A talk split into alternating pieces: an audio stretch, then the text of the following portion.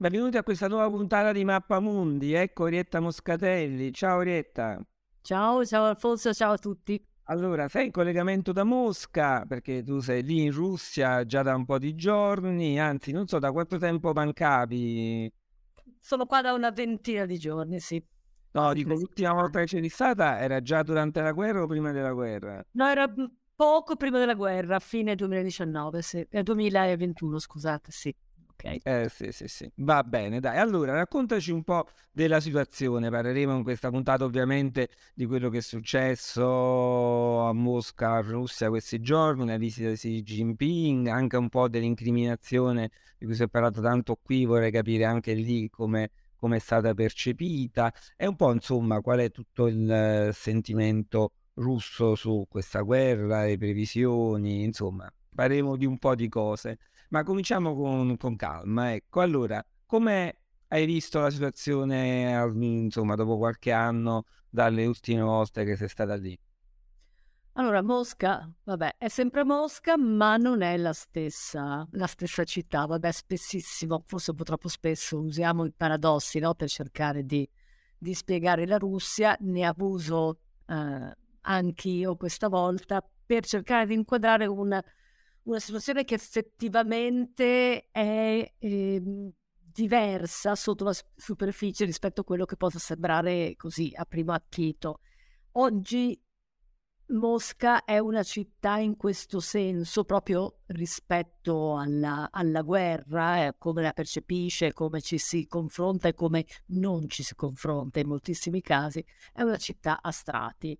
Eh, in superficie è tutto normale, no? Mosca è questa città che tende ad alzarsi tardi ma a non dormire mai, una città sfavillante con 12 milioni e più di abitanti ufficialmente, ma con le periferie e non registrati si arriva probabilmente a 18 milioni. È una città eh, che funziona molto molto bene, mhmm, sfavillante di vetrine e poi improvvisamente va di grandi contrasti, no? crolli molto facilmente in, del, in, degli spazi che ti ricordano il passato sovietico o ti ricordano insomma che non tutti sono ricchi a Mosca. Detto questo, eh, sotto questa superficie che rimane la stessa della vita tranquillissima, di alto livello, con i trasporti super funzionanti, sotto questa superficie la guerra eh, scava e si sente, si sente, non lo senti subito, ma dopo un po' lo senti a mano a mano che ti interfacci con, con la gente. Ci sono i giovani soprattutto, che sono tanti, che sono contrari alla guerra in assoluto, mm, un po' meno, ma abbastanza tra i giovani. Anche c'è eh, opposizione no, al regno eterno di Putin. E i giovani che tendono a vedere la guerra soprattutto come un freno al loro futuro, che guardano e vogliono continuare a guardare all'Occidente perché sotto il segno del rapporto con l'Occidente eh, sono nati e cresciuti. Poi ci sono anche i giovani che invece sottoscrivono, che appoggiano, e sia chiaro, anzi sono, sono tanti, però più ti allontani dallo sfavillio del centro e, e più ne trovi. Ci sono eh, complessivamente diversi, non i soliti songia- sondaggi che leggiamo anche noi in Occidente, ma delle ricerche fatte anche da delle nuove realtà più giovani, insomma, di ricerche sociali barra sondaggi, che ti dicono che mettendo assieme tutto il, l'eterogeneo quadro moscovita, Mosca appoggia o comunque accetta la guerra al 50%. Fuori Mosca la percentuale chiaramente sale. Complessivamente rimane valida la, la, la, famosa insomma, percentuale del 6 su 10 di russi che corrispondono ai 6 su 10 che guardano e si informano attraverso la televisione come primo mezzo di, di informazione e che appoggiano o comunque accettano, accettano la guerra inciso, che stando qui diventa però un inciso importante, in, quest- in questi sei trovi eh, chi certamente recepisce e quindi forma, viene formato, plasmato dalla propaganda, ma anche chi ha bisogno di sentire che la televisione ti conforta nelle tue convinzioni. Ah, quindi anche qui, insomma, siamo abbastanza abbastanza sul diversificato. Per chiudere, eh, cosa significa questo? Che il fronte interno russo, per tanti motivi messi tutti assieme, tiene e al Cremlino rimane la convenzione che tiene non solo adesso, ma che eh, terrà anche su un orizzonte che comunque rimane piuttosto lungo di previsione della guerra, non certamente mm. mesi. E io segnalo poi, tra l'altro, proprio il tuo articolo che è uscito sul sito di Limes, www.limesonline.com. Ricordo anche l'offerta particolarmente conveniente per l'abbonamento digitale che consente di leggere anche la rivista. E proprio lì, appunto, scrivi come ehm, insomma, eh, si stia preparando la Russia a una prospettiva di lungo periodo anche elettorale. No? Sono previste elezioni locali, dei governatori locali, e poi c'è da dirimere, anzi, forse c'è poco da dirimere è la probabile conferma della candidatura di Putin alle elezioni del 2024 e questa è la, la tendenza. E questa è la tendenza che se guardi la televisione, cosa che se stai qua e vuoi capire devi comunque guardarla, e certamente c'è un nuovo modo di porsi di Putin che è una, che è una modalità, è una modalità preelettorale, un Putin che improvvisamente ride, scherza, eh, si presenta così energetico come non accadeva da tempo, forse anche come non era da tempo, insomma siamo passati oltre a un anno abbondante di guerra, c'è stato anche tutto il periodo di Covid, è molto complesso, probabilmente complesso a livello anche personale e fisico per lo stesso Putin, però chiaramente questo è un altro Putin, Putin che tiene sempre eh, vicina a portata di ragionamento e a portata di invettiva contro l'Occidente la questione della, del conflitto in Ucraina, ma è un Putin anche molto concentrato, sempre più concentrato sull'altro elemento che di qui alla rielezione, su cui insomma non ci sono moltissimi dubbi che sarà un nuovo mandato per Putin, eh, è l'altra questione veramente importante, cioè il fronte economico. Quindi fronte in termini, interno in termini di far tenere il complessivo consenso o appoggio, io sempre più la chiamo volentieri accettazione della guerra e economia, anche insomma cercando di facilitare, di rendere la vita meno difficile alle fasce meno abbienti in modo progressivo, ma c'è eh, proprio un programma anche abbastanza articolato in questo senso, ma soprattutto di dare delle motivazioni. Si parla molto della delle opportunità da sanzioni internazionali. Se vai in giro qui a Mosca, insomma, chiunque sia stato qui, non neanche nell'ultimo anno, ma negli ultimi anni, vede che a livello di produzione agricola la Russia è ormai indipendente, insomma. Ci sono tanti altri settori dove questa sovranità è invece ancora molto lontana e questo viene presentato eh, da Putin come la prossima sfida, ma anche la prossima eh, possibilità, opportunità per, per la Russia. Ultima cosa sulle elezioni, insomma, non, non, vogliamo renderlo aneddotico, ma no, in realtà molto importante. Xi Jinping in visita, insomma, è ripartito, è ripartito stamattina, ha de facto candidato Putin per le prossime presidenziali. Cioè, a un certo eh, punto. Eh, allora, apriamo il capitolo della visita di Xi Jinping. Quello ha colpito anche me, insomma. Um non so, a me ha dato la sensazione di Xi Jinping che ha voluto un po' rimarcare appunto sentirsi un po' ormai il fratello maggiore di questa strana coppia, no? eh, Russia-Cina, anche il riconoscimento da parte di Russi, della Russia del, del, di usare la moneta yuan anche come nel commercio internazionale con paesi come l'Asia, l'Africa, eccetera. Non so, ecco, ho avuto la sensazione un po' di un di una um, differenza abbastanza evidente eh, nei pesi, nei rapporti di forza tra i due paesi e mi fa un po' strana questa cosa proprio poi nella visita a Mosca, non la sarei più aspettato nella futura possibile visita di Putin in Cina, però ecco insomma Xi Jinping ha fatto un po' lo spaccone venendo a Mosca o no secondo te? Ma ha fatto, se vuoi, un pochino, insomma, adesso parlare di paternalismo è un po' troppo, ma ha fatto un pochino il protettore in questo senso, perché eh, parlare di Putin nelle elezioni presidenziali del 2024 e dare per scontato che Putin sarà rieletto, quindi auspicandolo, è anche una indiretta risposta alla questione della, del mandato d'arresto per Putin da parte della Corte Penale Internazionale e anche un messaggio molto forte eh, per, lo stesso, per, lo, per la stessa opinione pubblica interna russa, perché eh, comunque è una sottoscrizione della leadership putiniana nel momento in cui, insomma, per tanti, per tanti motivi questa potrebbe essere messa in questione, nel momento in cui ehm, non una cosa recentissima, ma una, una cosa piuttosto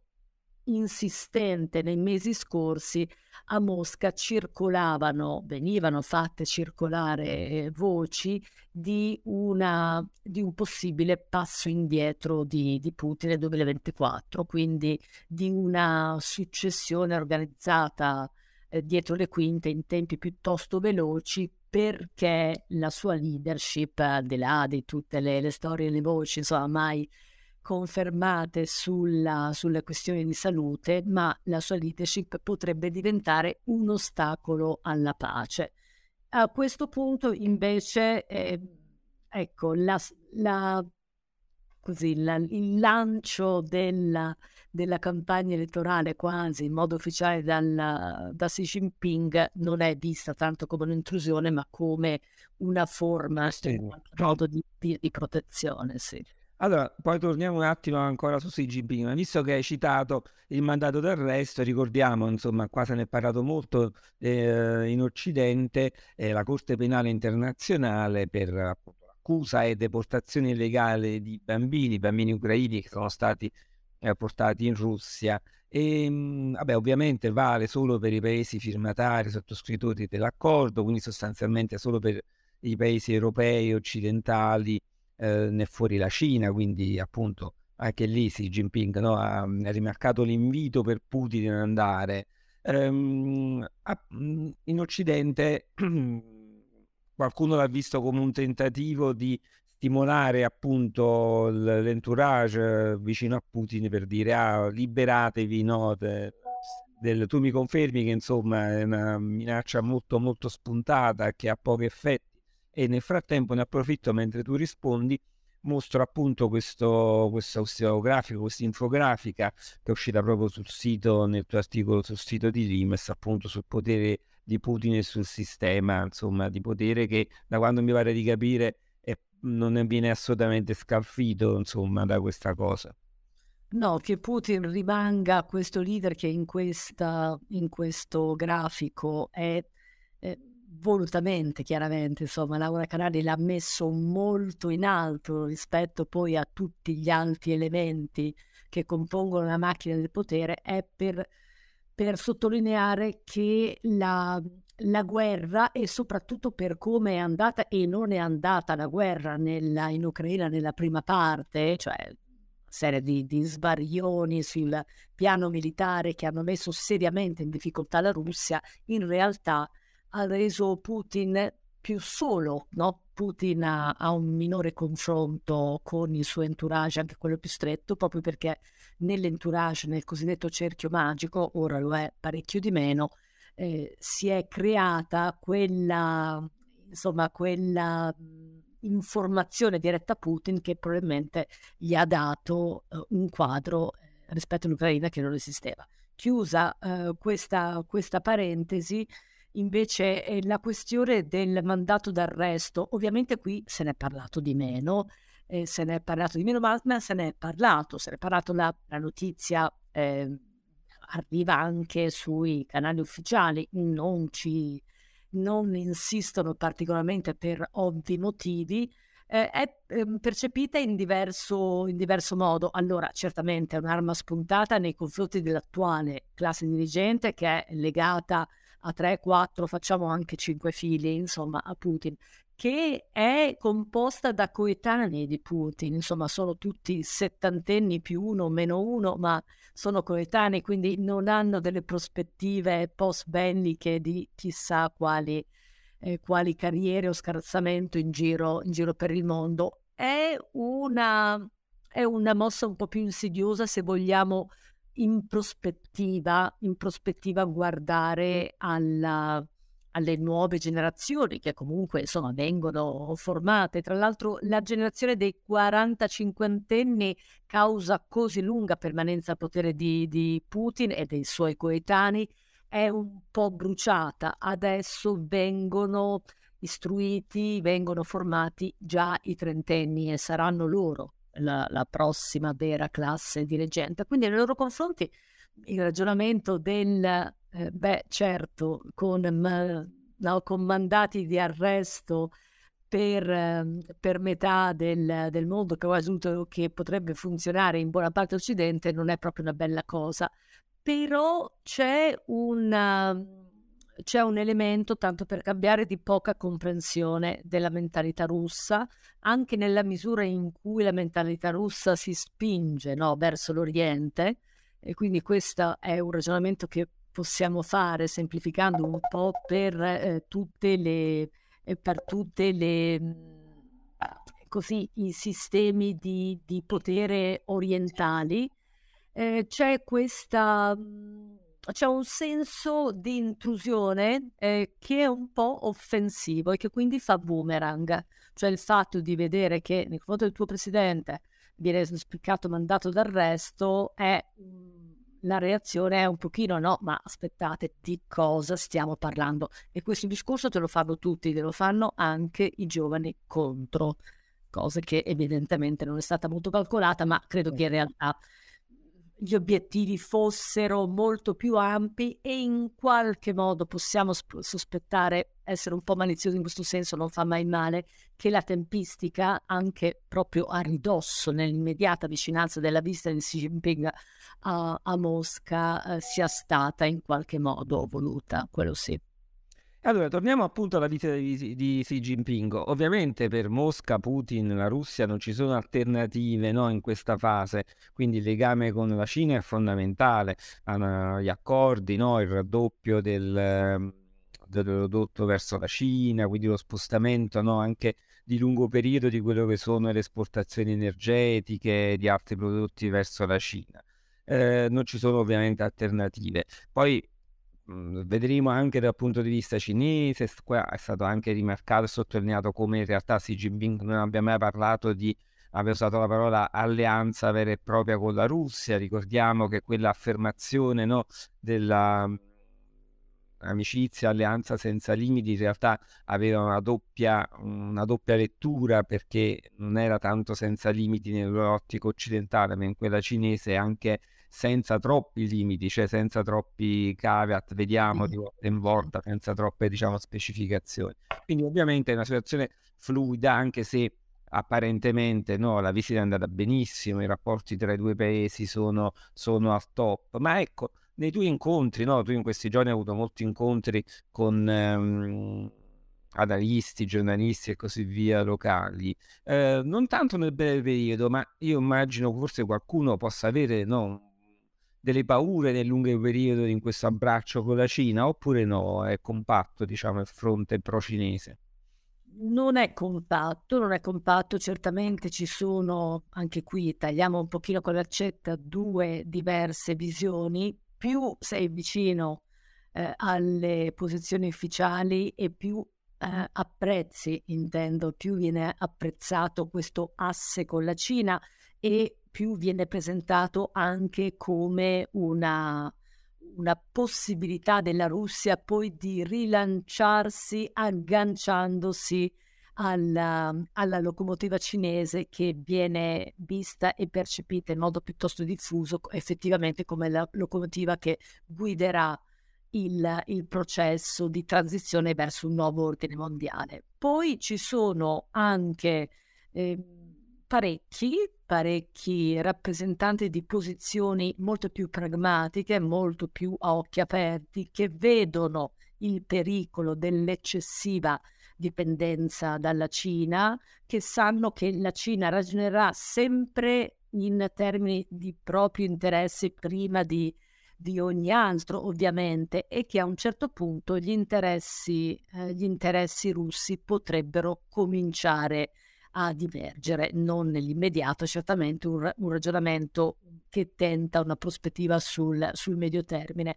Però questa visita proprio eh, nel modo in cui è stata effettuata, proprio la tempistica subito dopo il mandato d'arresto CPI, eh, con un momento di generale inquietudine, quasi panico qui a Mosca perché girava la voce che eh, Biden avesse ottenuto eh, una telefonata con Xi Jinping mentre il presidente cinese insomma, era in visita a Mosca. Questa è stata vissuta molto male. Il portavoce del, del, Cremlino ha detto: Beh, certamente il presidente cinese è libero di fare quello che vuole. Questa cosa non c'è stata.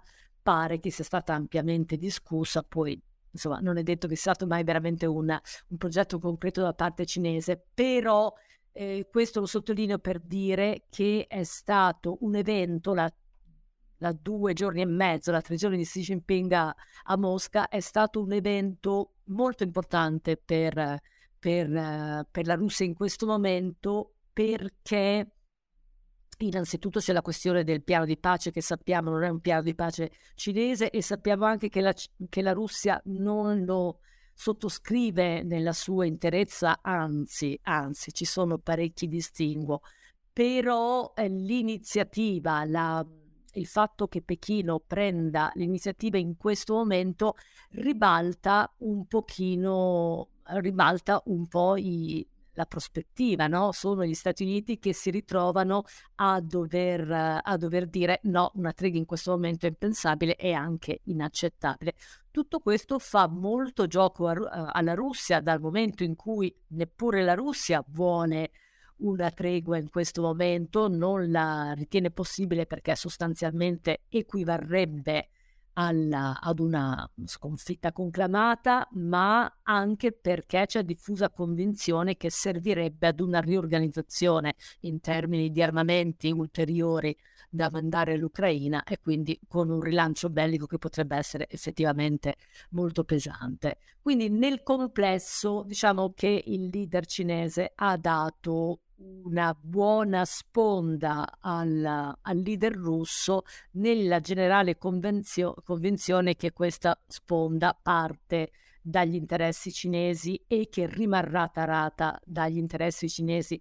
C'è, non mi stancherò mai di ricordare che c'è un punto all'interno di questo, di questo piano di pace o posizione della, della Cina sulla, sull'Ucraina che trova i russi molto interessati anche in prospettiva, cioè il principio eh, alla base fondativo è eh, quello dell'indivisibilità della, della sicurezza, ovvero dove comincia la tua sicurezza come paese, come potenza e dove finisce la mia e viceversa. Su questo Mosca ai tempi dell'Unione Sovietica non arrivò mai a mettersi d'accordo con Washington da quel mancato accordo ci sono state molte conseguenze che, insomma, anche la, la, guerra in Ucraina in parte può essere letta attraverso questa, questa lente.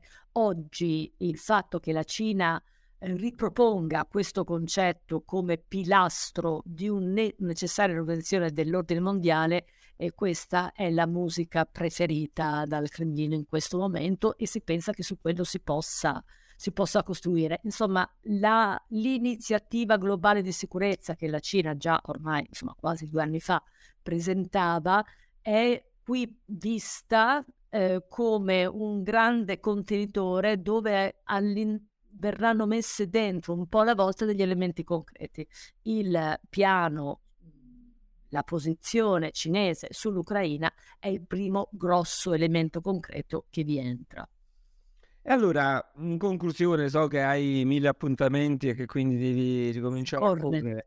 Allora, vabbè, quindi eh, insomma, la sensazione che quindi la guerra sarà lunga, che la Russia si prepara appunto in prospettiva anche mentalmente, diciamo, a, mm, insomma, saper dire, si parla di nuove mobilitazioni parziali o meno, o di negoziati appunto, hai parlato del, dei, dei punti cinesi, ma si parla a Mosca, mhmm, alla fine l'obiettivo qual è? Cioè adesso dimostrano la situazione sul campo, sappiamo i combattimenti, Bakhmut, Don Donbass, eccetera, ma, mhmm, non è ancora chiaro insomma, quale potrebbe essere l'obiettivo da raggiungere dalla Russia in Ucraina. Cioè, In termini si può accontentare di quello che hanno già preso oppure di quello che hanno già preso oggi può darsi che a un certo punto dovranno accontentarsi, ma no, non è assolutamente considerato ehm, abbastanza. Eh, si parla mhmm, nemmeno troppo, ma c'è comunque dietro le quinte c'è una forte attesa